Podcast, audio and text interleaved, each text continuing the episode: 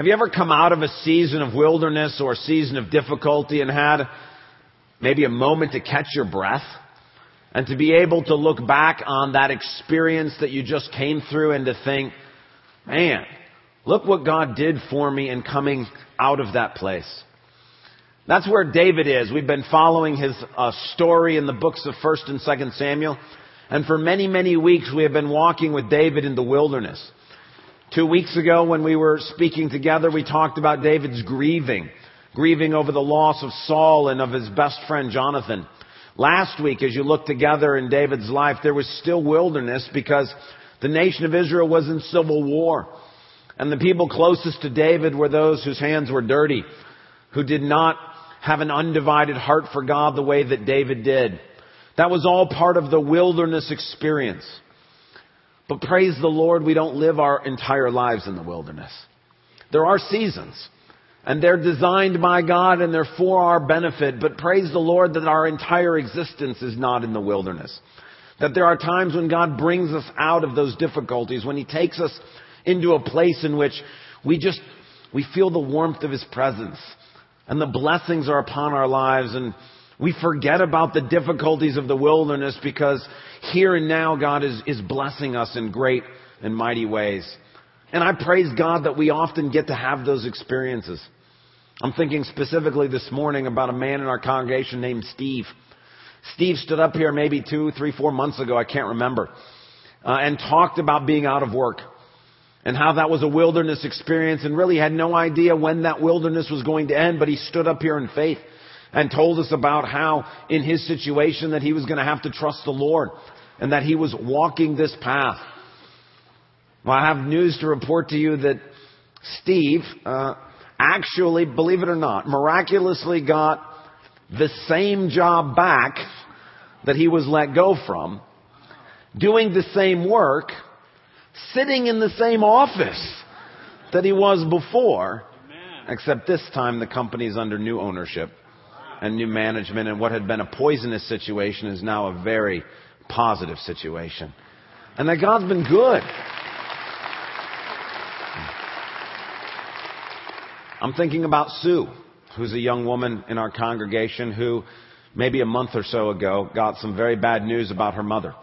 Uh, her mother was diagnosed with a very uh, aggressive form of cancer. And this sent Sue into obviously the darkness of what's going to happen, and it didn't look good at all. And there were many anxious days.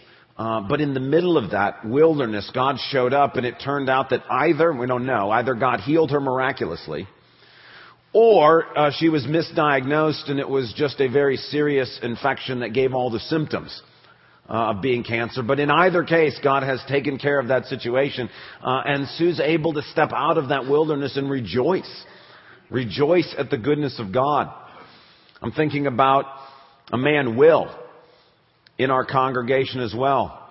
Will, for many years, he and his family have been in the wilderness uh, the wilderness of immigration and dealing with green card issues and all of those things, trying to work in this country uh, and, and not knowing how long will their visas be here and going from visa to visa and all of those kinds of things. This week, Will sent me an email saying that perhaps the wilderness is done, that God seems to have provided a path uh, for him and his family to be able to uh, get their green card, to be able to continue uh, to be here. And he's just rejoicing the wilderness was difficult, and, and nobody's denying that, but there is this season in which the, the sun comes up again, and, and you can't help but smile at the blessings and provisions of God.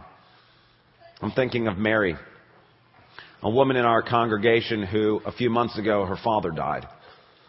And that sent her into an emotional wilderness. And just this last week, Mary and I were talking together. And God has met her in that wilderness and brought her out of that. And, and, and where she is now, she's a place where she's starting to experience the healthy emotions that you're supposed to have. And she's giving glory to God and saying, man, thank you to the Lord. It's great that we don't spend our entire existence in the wilderness. That there are seasons of life in which it is just taxing and overwhelming. But there does come times in which God brings us out of that. And you stop in the middle of those moments and you want to just pause for a second and say, man, isn't God good? Isn't he great? That's where David's at right now. So take your Bible, if you will, and turn to 2 Samuel chapter 5. 2 Samuel chapter 5.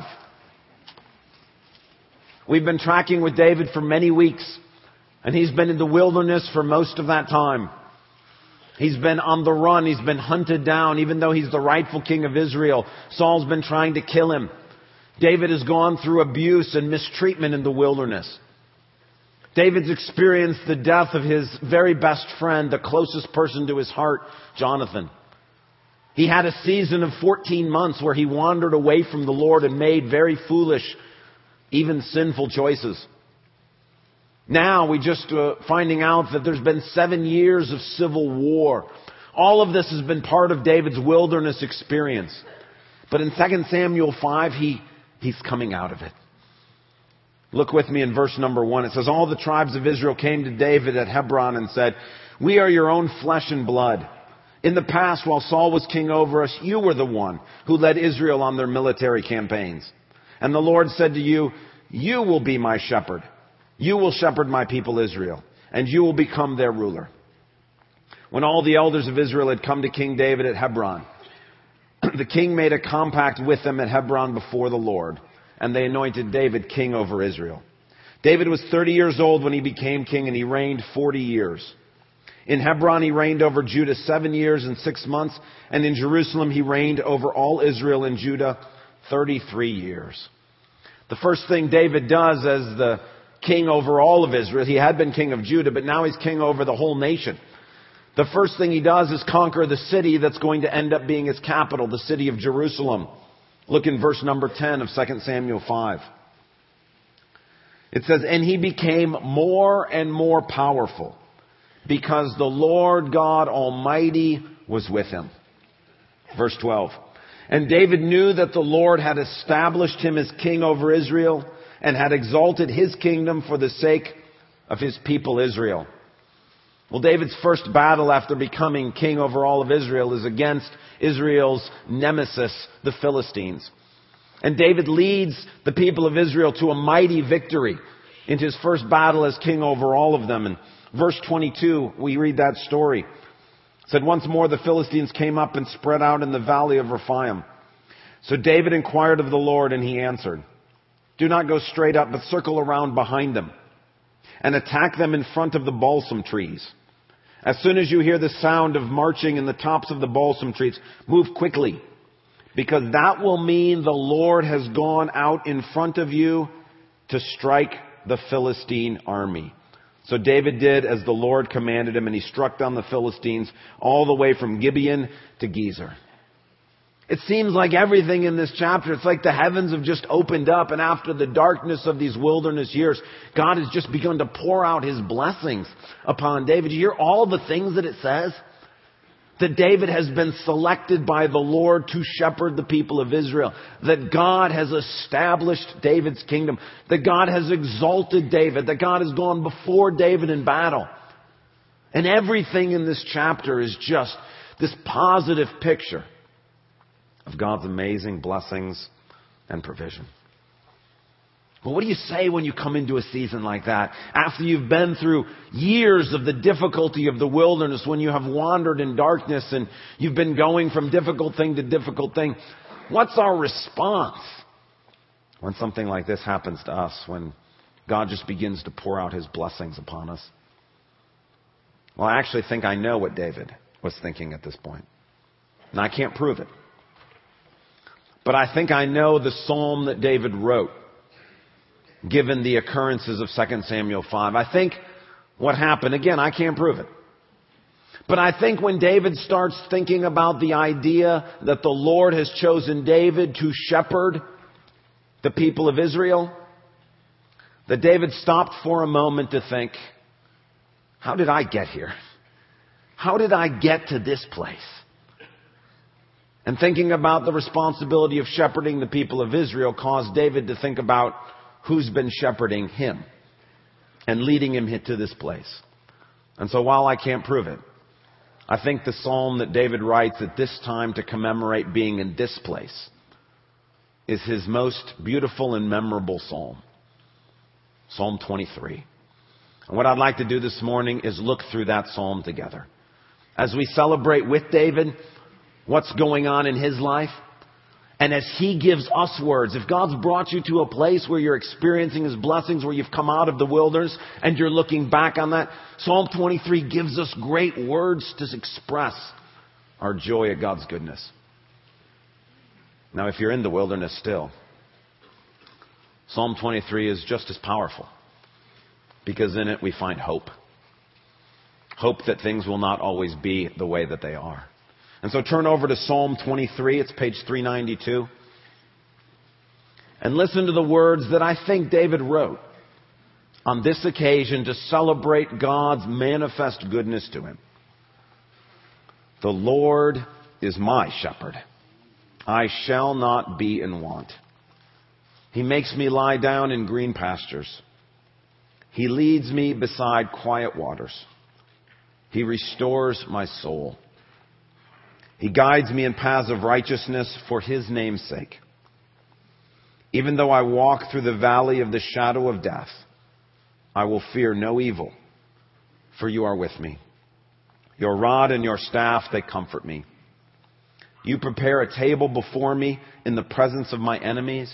You anoint my head with oil. My cup overflows. Surely goodness and love will follow me all the days of my life and I will dwell in the house of the Lord forever. Sometimes you can forget what an amazing psalm this is. It's rightfully his most well known psalm. It's rightfully been a central part of what the church has read and memorized and thought about. That's because God is good. And God blesses us and there are times in which you just say, how do I even, how do I even think about this? How do I even put it into words? And the 23rd Psalm is both this amazing expression of joy and of hope. And so let's just look through it a little bit this morning. David begins, The Lord is my shepherd. This psalm is not ultimately about God's word, or God's law, or God's people, or God's creation. All great blessings. It's ultimately about God Himself that when David asked the question, how did I get to this spot? How am I king of Israel? How have all these things happened that I'm established as king and my kingdom is being, the only answer he has is it's the Lord. The Lord has done this. The Lord has gone in front of me. The Lord. And David says, this Lord, he's my shepherd. Not, he's our shepherd. Now I'm thankful that God's our shepherd. But I'm thankful that God's my shepherd. That sometimes in the midst of thinking about God blessing us collectively, or God interacting with us collectively as His people, we lose sight of the fact that He interacts with us individually. That He sees each one of us exactly where we're at. You know, one of the major problems with the wilderness is that it's lonely. It feels like you're the only one going through it. Feels like nobody else knows what's going on. I think that's what David felt. But when he comes out to the other side, he thinks, no, there was one person who was my shepherd the whole time I was there. David's not thinking about the Lord in terms of the blessing he is to Israel, but to David personally. Aren't you glad that God sees you as an individual? That he sees your struggles, he sees what you're going through? That in many ways his attention is focused totally and completely on you. I'm so thankful that the Lord is my shepherd. And because that's the case, David says, I shall not be in want. He doesn't say, I'll not want anything. We want lots of stuff, don't we? Amen. David says, I will not be in want. Yes, you can amen, that's fine. Not be in want means not be lacking for anything. Because the Lord is a good shepherd. Because the Lord is my shepherd. I have the confidence that I will not lack for anything that I need. That He's going to provide everything that I need. That's why it's so important that it's a personal relationship. That He is my shepherd because He knows exactly what I need. And He's promised to provide it. Now some may be sitting here this morning and thinking, but I have some needs that God hasn't provided for. I need a job. Or right now, I need a friend. Or I need guidance from God. Well, it's interesting to me that David does not write, The Lord is my shepherd, I am not in want. He writes, The Lord is my shepherd, I shall not be in want. And the idea is, is it is true that at seasons of life we have actual needs, things we actually need from God. And David's promises is that we will not, not that we will never be in need, but that we'll never stay there. I shall not be in want means that because the Lord is my shepherd, I know that even though I have this need now, God will fill that need. I told you about Steve earlier. He needed a job. God had created him to work. That's a genuine need. And when he stood up here, he didn't have a job. And really, he had no prospects on the horizon. And as I talked to him personally, he would say things like, look at my age and in my situation. I just don't see how this is going to work itself out. He had a genuine need, but he could stand up here and testify in faith that because the Lord is his shepherd, he will not ultimately stay in a place of being in need. And that's exactly what God did. The Lord is my shepherd, I shall not be in want. And the good news is if you are in need of something, a job, a relationship, guidance from God, whatever it is, the promise of God being your shepherd is that you're not going to stay in that place of need. God will provide. David goes on, he says, He makes me lie down in green pastures. He leads me beside quiet waters. Sheep and shepherds are nomadic especially in the Middle East. This is because they're often in the wilderness. And there's not lots of food, and so they have to go from place to place. And the shepherd has to lead them always constantly on the move, always constantly looking for more food. But that's not the imagery that David has here. The imagery here is of a God who provides graciously and abundantly, and instead of us having to chase from place to place, instead of us constantly striving to feed ourselves, God simply makes us lie down. He simply says to us, just be still. I've put you in the place where you've got all the food that you need. I've put you in a place where there are quiet waters for you to drink from. We sometimes think we need to make our lives work. We need to make them happen. And there can be this striving, this, this wanting to jump from job to job, from relationship to relationship, from church to church, all trying to make our lives successful. And David says, The Lord is your shepherd. The Lord has put you exactly where He wants you to be. The Lord settles you down and says, There's plenty right here. I have provided in abundance. You're not like other sheep that have to go hunting from place to place trying to find anything to eat. David goes on. He restores my soul. Isn't that good language? You know, when you go through the wilderness, it damages your soul. It's a tough place to be. It's hard for that pain, for that difficulty, whatever it may be. When you're into the middle of the wilderness, your soul is damaged. Maybe there are times in which you think God was supposed to show up and He didn't show up. Maybe there was somebody who betrayed you. Maybe there was something difficult that happened. Maybe it was your own sin or whatever it was, but you sustained damage to your soul. But the good news is because God is our shepherd, He restores our soul. He doesn't just bring us to a place where now there's food again. What's happening to David in 2 Samuel 5 is not just, well, finally things are going his way. What's happening is God is meeting him where he's at, and God is comforting him, and God is blessing him, and God is pouring out his grace upon David, and he's restoring his soul. I told you earlier about Mary who lost her dad, and that sent her into an emotional wilderness. That's damaging. Death, death takes its toll on our soul. But Mary is testifying that God met her in that emotional wilderness and not just fixed the circumstances, but began to repair the damage that had been done. That she's moved to a place where her soul is now healthy.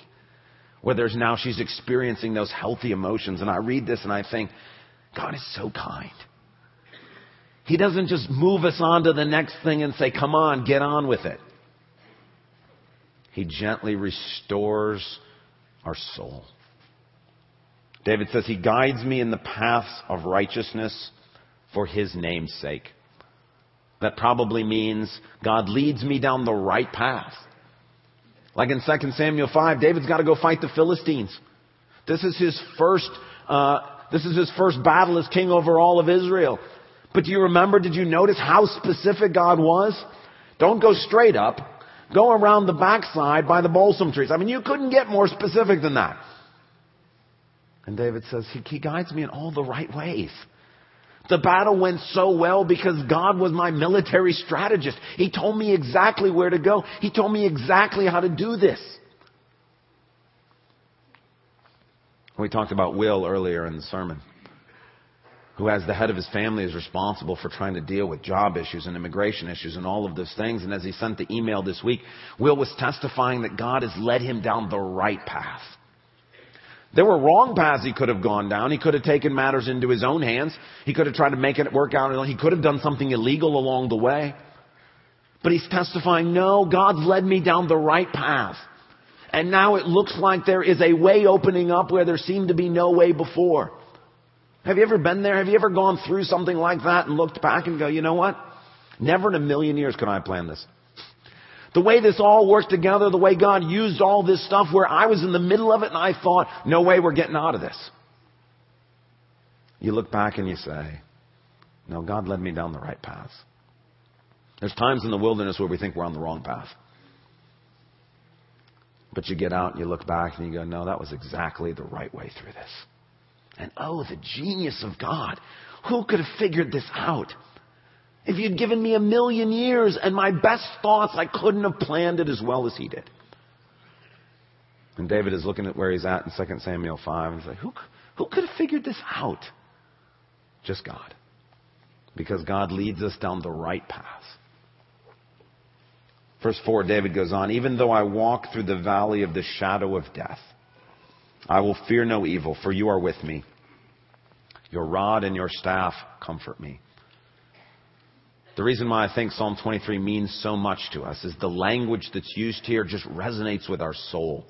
I love the fact that David calls it the valley of the shadow of death. Because a shadow is just that. It's a shadow. It's not a reality. A shadow cannot hurt you. The only thing a shadow can do is it casts darkness on your path. It can make it hard to see. I completely agree with that. David says when you go through the valley, there's actually nothing that can hurt you because it's just shadows. The greatest difficulty is it blinds our eyes. Because after all, what creates a shadow? A shadow is when the sun goes down behind the mountain. And you sort of have this image or this idea that God's presence, which is often this blazing sun in the sky and you feel his warmth, that there are seasons where he seems to disappear behind the mountain. Nothing can hurt you because it's just a shadow. But it is dark. But I love that that's why David says that when he walks through the valley of the shadow of death, you are with me. That when God's presence no longer seems to be up in the sky anymore, God manifests His presence in a more real way right next to us. I'm not sure if David knew this as he's walking through the valley, but now that he looks back, he says, You were with me the whole way. Nothing could touch me. I think about Sue, who got this news about her mom in the valley of death. In the end, death was just a shadow. It couldn't actually hurt. Cancer is just a shadow. Not simply because Sue's mom lived, but because when we're believers in Jesus, death has no victory. It's only a shadow. It cannot hurt us. God leads us safely through that. And in the midst of it, you can testify, can't you? That in the midst of the wilderness, when God's blazing presence in the sky seems to have gone behind a mountain, that it's usually at those times that He shows up in person right next to us. That His rod, which protects us from our enemies, is with us, and His staff, which provides food for us or grabs hold of us and pulls us back onto our path if we've wandered off the wrong way, that that's always with us. David says, You prepare a table before me in the presence of my enemies. You anoint my head with oil. My cup overflows. Normally, when you think about being on the run from an enemy, you don't think about having a big meal. Either you don't eat anything, or you quickly grab as much food as you can and eat it on the run. But not so with God. In the midst of adversity, God sets a lavish feast for us. He prepares a table, and the idea here is peace. That yes, there are storms all around us that David knew and has experienced the evil and the adversity of life, but in the midst of that, he's realized God set a table for him. And he can sit down and eat in peace. How many of you have been in a situation? Maybe it was a health concern, maybe it was a problem with a child or whatever it was, and everybody around you was like, how are you making it through this? If it was me, I would have crumbled at this point, and you think to yourself, I don't know. I don't know how I'm making it through this. Except that God has brought peace. That in the midst of adversity, I look back on seasons of my life and I think, I could never go through that again. I'm surprised I even made it through the first time.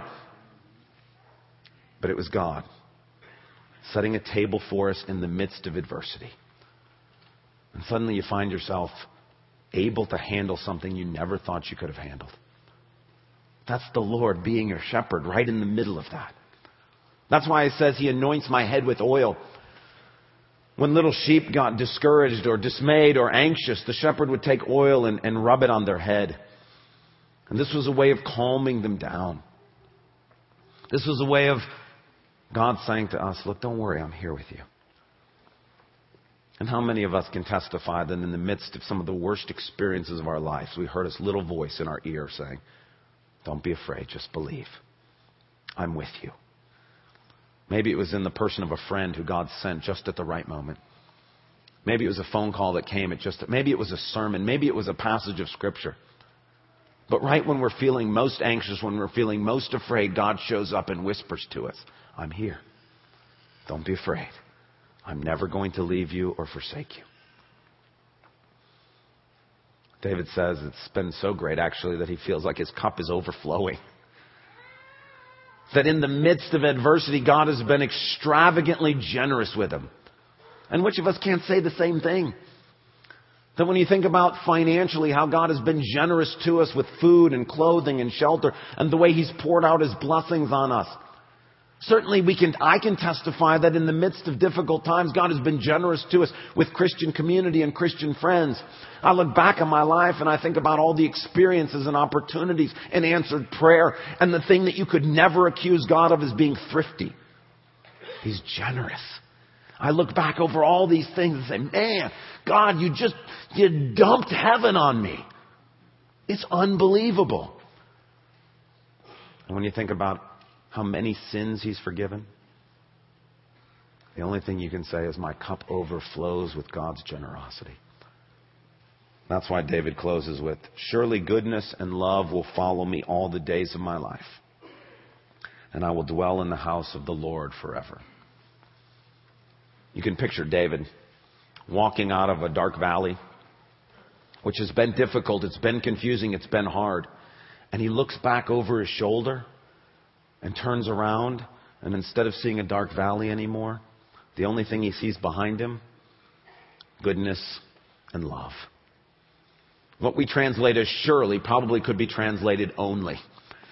That when David stops and in 2 Samuel 5, he looks back on everything that happened from 1 Samuel 21 all the way to 2 Samuel 4. When he looks back on that period of life, all he sees is goodness and love.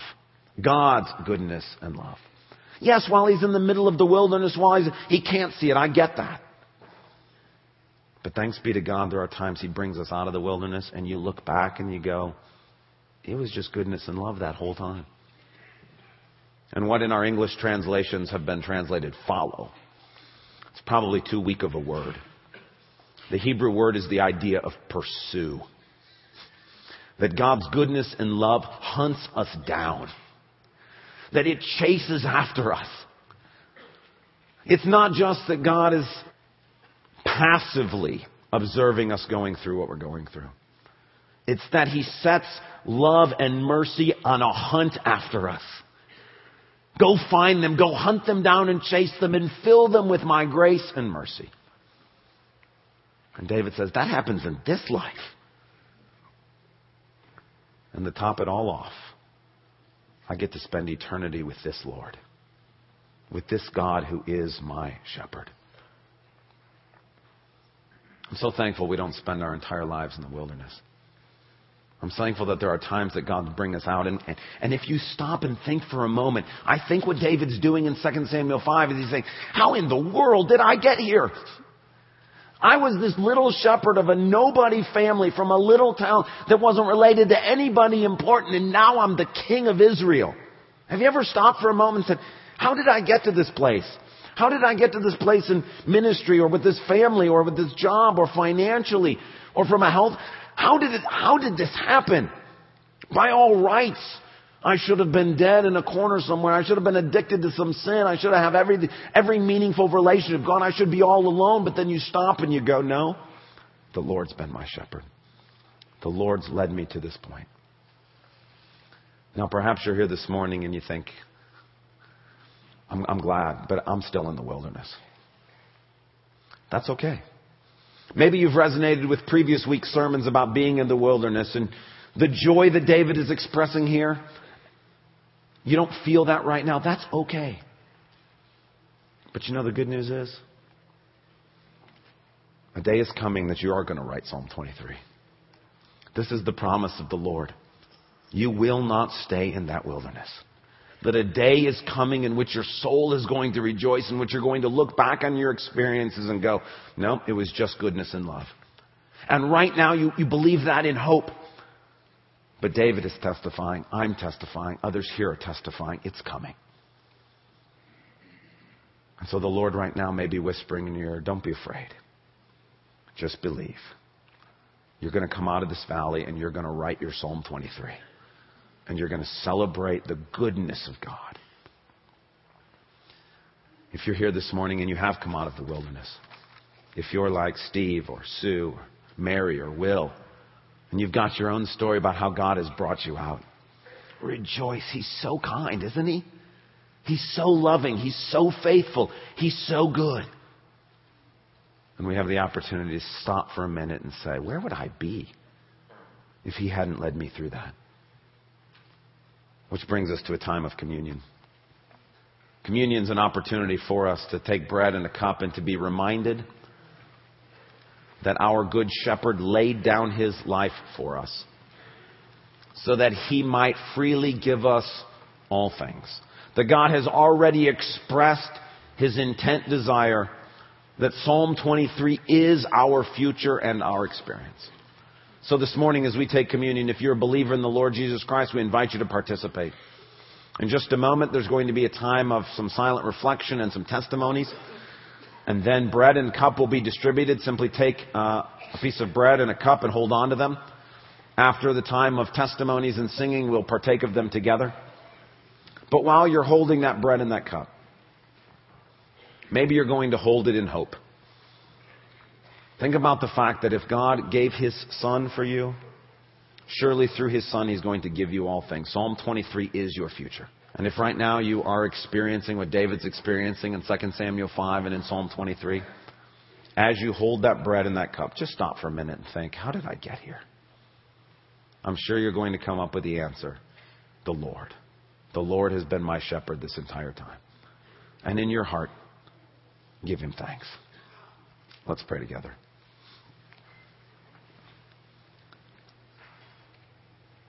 Lord, you have been good to us. Lord, your kindness is beyond description. Your love reaches to the heavens. You have been faithful. Lord, I praise you that David has, through your Spirit, given us words to express what our own souls feel. I praise you that David has given words that give hope to our soul. And God, as we celebrate this time of communion, I pray that right now you would be glorified. That in the hearts and minds of your people here, that your Spirit would bring to mind how you have been a shepherd to each one of us individually. How you have not left us in a state of want. How you have prepared a table before us. How you have walked us safely through the valleys of the shadows of death. God, I praise you for your goodness and your kindness. Amen.